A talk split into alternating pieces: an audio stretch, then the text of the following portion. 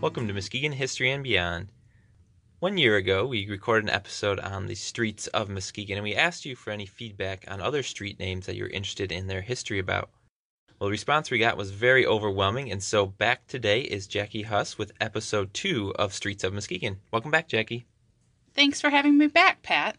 It was fun to take the list of ideas from our listeners and dive into some of these interesting street names. While doing preliminary research, I found some name suggestions were just too common to track down to one specific person. But one name did lead me to a trend of naming streets after past Muskegon mayors, and I'm going to start by highlighting three of those streets.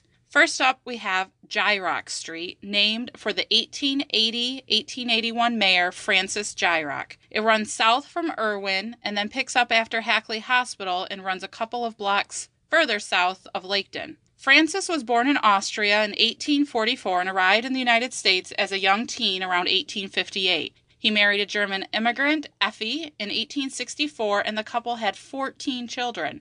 In 1880, he and his wife lived on terrace with their eight children. Francis at the time was self employed as a cigar manufacturer. A city directory advertisement revealed he started his wholesale cigar and cigarettes company in 1866. The 1883 city directory shows that he was one of five cigar manufacturers in the city, a profession he continued up until his death in 1911 at the age of 67. His leading 10 cent brand was the FJ, which had a large local sale. Then there was the Star and the Little Sailor, which were his leading 5 cent brands.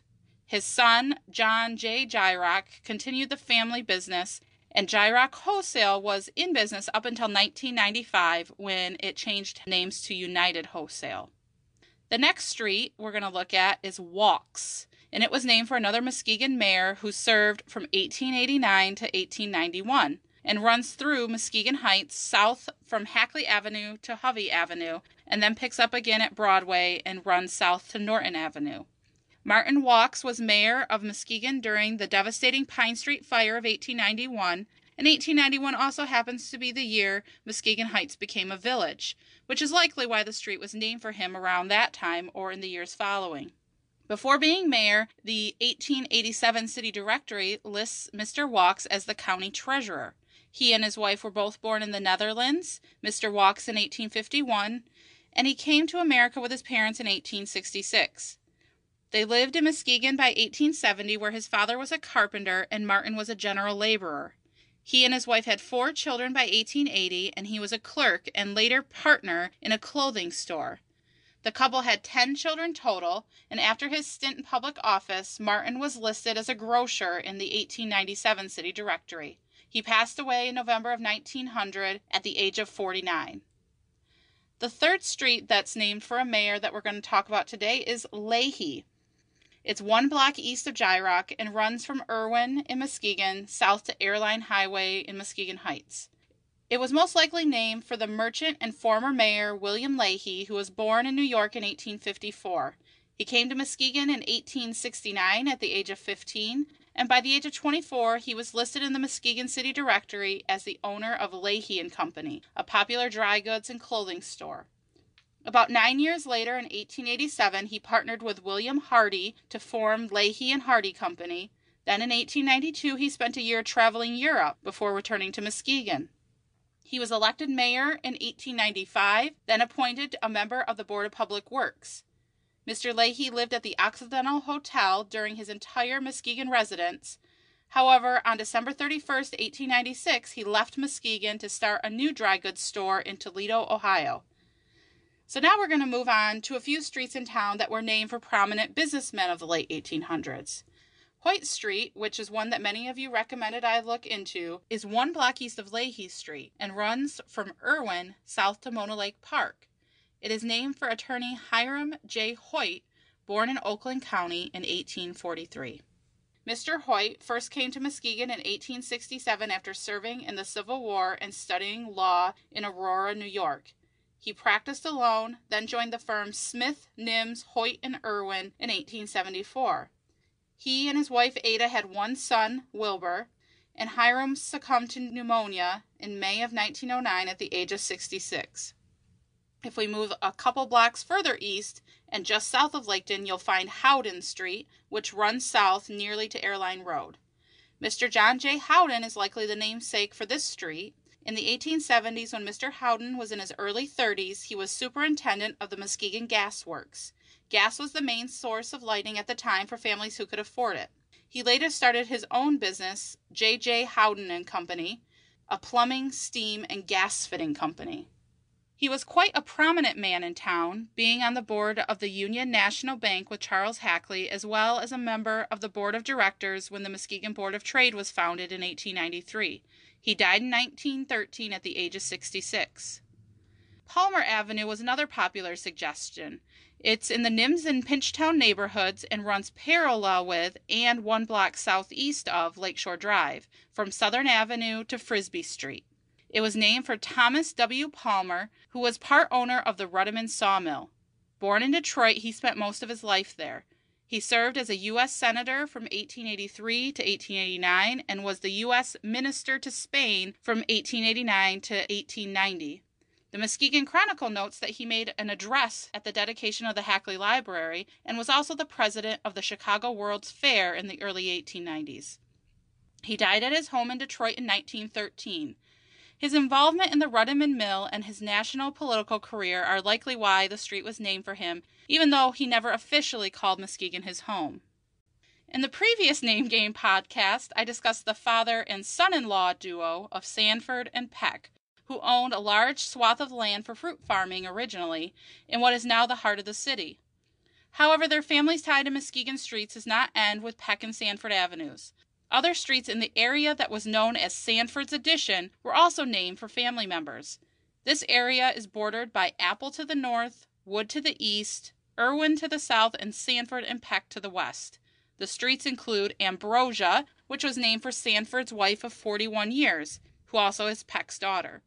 Irwin was named for Ambrosia and Samuel's young son, born in 1862 and dying in 1864. Arthur was named for the couple's son born in 1865. Arthur grew up to become a bookkeeper and insurance agent living in Muskegon until eventually moving to Grand Rapids in the 1890s. He later moved to Los Angeles where he died in 1931 at the age of 66. Sophia was also a family name given to two of Samuel's infant daughters who died in infancy. And lastly, Ransom was Samuel Sanford's middle name, as well as that of one of his sons, Isaac, who was born to his first wife and lived to be 98 years old, dying in 1945. Now we'll journey north to the neighboring towns of Whitehall and Montague to learn the namesakes of a few of their historic streets. Mears is a familiar name in northern Muskegon County and Oceana County, including Mears Avenue in Whitehall. Brothers Charles and Albert Mears were born in Massachusetts in 1815 and 1821, respectively. They moved to Paw Paw, Michigan in 1836, where they opened a general store. In 1837, Albert and his brother Charles, as well as a couple other men, sailed a skiff to Whitehall to investigate the stories of huge white pines. They planned a sawmill on Silver Creek and built a cabin there. When Charles left on foot to get machinery from Paw Paw, the other men became discouraged and after a few weeks returned to Paw Paw. Charles then came back to the Whitehall area in 1838 and opened a sawmill, which was the first on White Lake. It is thought that he brought in skilled workers from the East to build his mill, which he ran for more than 15 years. Charles eventually left Whitehall for the Pentwater area in 1855 and had a wide channel dug from the Pentwater River to Lake Michigan. He died in Chicago in 1895, leaving daughters Carrie, age 15, and Lucy, age 12, orphans, his wife having died the year before.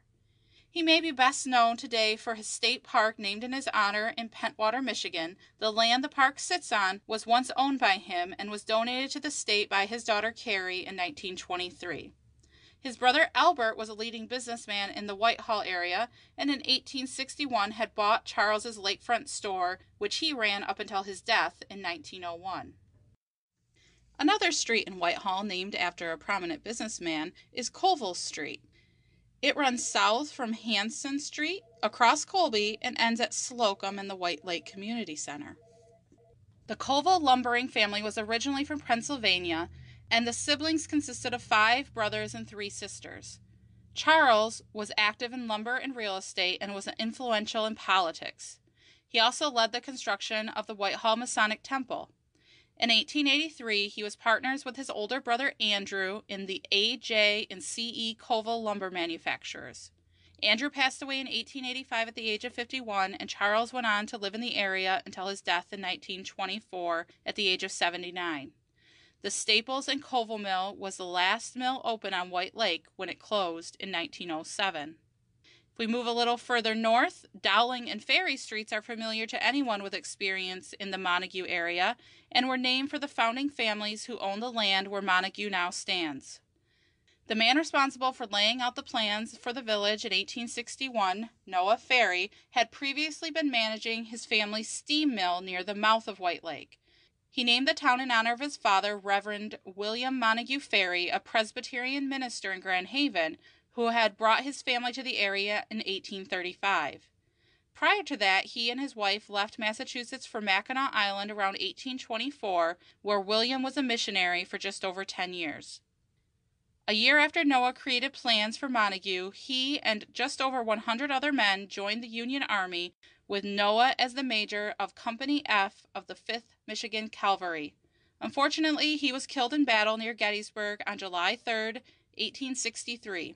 At his death, his property in what is now Montague went to his father, who was still living in Grand Haven. He also had two brothers, William Jr. and Edward. The village was finally platted after the war in 1865, and the Ferry family went on to be part of many economic developments for the area, though they seemed to keep their primary residence in Grand Haven. William Sr. passed away in 1867 in Grand Haven, and William Jr. looked to have carried on the family business. Now, the other street, Dowling, was named for George Dowling, who was a lumber dealer and landowner in the area. In 1865, George and Mr. Ferry started the Red Mill and were employing about 50 men. In 1866, he built a shingle mill north of where Dog and Suds is now located, and his brother Henry worked for George as a lumbering superintendent and also lived with him. In 1870, the Ferrys and Dowlings were partners in the Montague House Hotel. It was built on Ferry Street in an L shape and was four stories high. Just east of that, Henry Dowling also built another four story building. The Montague House burned in February of 1873. Henry was also partner in a building of the Franklin House Hotel the same year the Montague House burned in 1873. In 1870, the Ferrys and Dowlings were partners in the Montague House Hotel. It was built on Ferry Street in an L shape and was four stories high.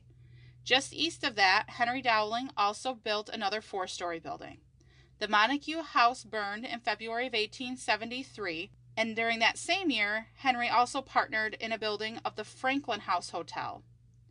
In addition, Henry Dowling was the first chief engineer of the Montague Fire Department, which organized in October of 1873. This was probably in response to the loss his family experienced.